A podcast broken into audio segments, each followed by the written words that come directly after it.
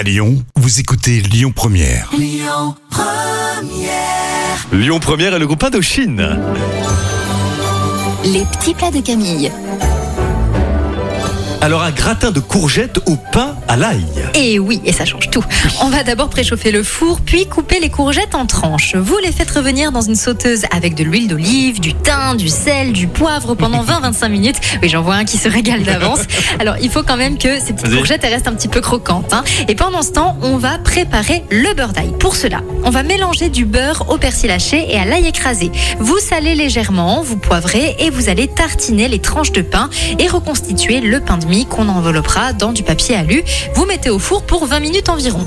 On met des courgettes dans un plat à gratin, on les mélange au jaune d'œuf avec le fromage et la crème, on dépose les tranches de pain sur les courgettes, on met au four 20 minutes, puis on met sur le grill dans les dernières minutes si les tranches ne sont pas assez dorées. Et surtout, surtout, on sert bien chaud. C'est très original également pour un lundi de Pâques. Merci Camille. Michael Sambello, c'est la suite sur Lyon Première.